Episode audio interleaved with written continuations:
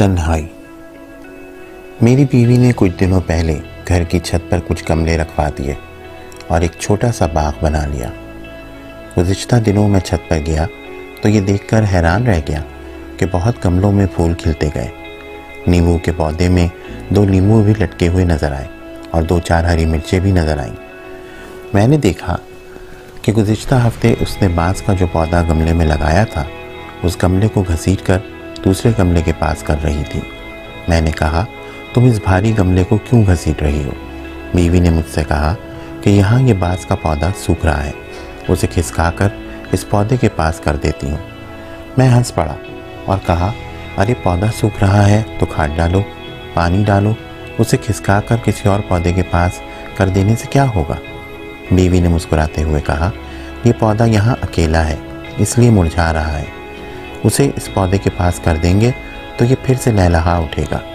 پودے اکیلے میں سوکھ جاتے ہیں۔ لیکن انہیں اگر کسی اور پودے کا ساتھ مل جائے تو جی اٹھتے ہیں۔ یہ بات بہت عجیب سی تھی۔ ایک ایک کر کے کئی فوٹو آنکھوں کے آگے بنتی چلی گئیں۔ ماں کی موت کے بعد والد صاحب کیسے ایک ہی رات میں بوڑھے، بہت بوڑھے ہو گئے تھے۔ اگرچہ ماں کے جانے کے بعد سولہ سال تک وہ رہے، لیکن سوکھتے ہوئے پودے کی طرح ماں کے رہتے ہوئے جس والد صاحب کو میں نے کبھی اداس نہیں دیکھا تھا، وہ ماں کے جانے کے بعد خاموش سے ہو گئے تھے۔ مجھے بیوی کے یقین پر مکمل اعتماد ہو رہا تھا۔ لگ رہا تھا کہ سچ مچ پودے اکیلے میں سوکھ جاتے ہوں گے۔ بچپن میں میں ایک بار بازار سے ایک چھوٹی سی رنگین مچھلی خرید کر لایا اور اسے شیشے کے جار میں پانی بھر کر رکھ دیا تھا۔ مچھلی سارا دن گمسم رہی۔ میں نے اس کے لیے کھانا بھی ڈالا لیکن وہ چپ چاپ ادھر ادھر پانی میں گھومتی رہی۔ سارا کھانا جار کی تلہٹی میں جا کر بیٹھ گیا۔ مچھلی نے کچھ نہیں کھایا۔ دو دنوں تک وہ ایسے ہی رہی اور ایک صبح میں نے دیکھا کہ وہ پانی کی سطح پر الٹی پڑی تھی۔ آج مجھے گھر میں پانی وہ چھوٹی سی مچھلی یاد آ رہی تھی۔ بچپن میں کسی نے مجھے یہ نہیں بتایا تھا۔ اگر معلوم ہوتا تو کم سے کم دو تین یہ ساری مچھلیاں خرید لاتا اور میری وہ پیاری مچھلی یوں تنہا نہ مر جاتی۔ مجھے لگتا ہے کہ دنیا میں کسی کو تنہائی پسند نہیں۔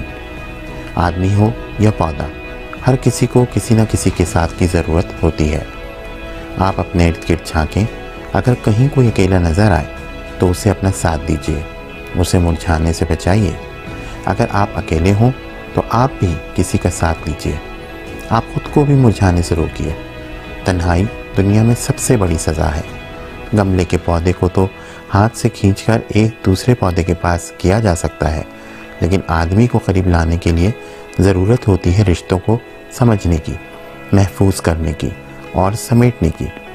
اگر دل کے کسی گوشے میں آپ کو لگے کہ زندگی کا رس سوکھ رہا ہے، زندگی مرجھا رہی ہے، تو اس پر رشتوں کی محبت کا رس ڈالیے، خوش رہیے اور مسکرائیے۔ کوئی یوں ہی کسی اور کی غلطی سے آپ سے دور ہو گیا ہو تو اسے اپنے قریب لانے کی کوشش کیجیے اور ہو جائیے ہرے بھرے۔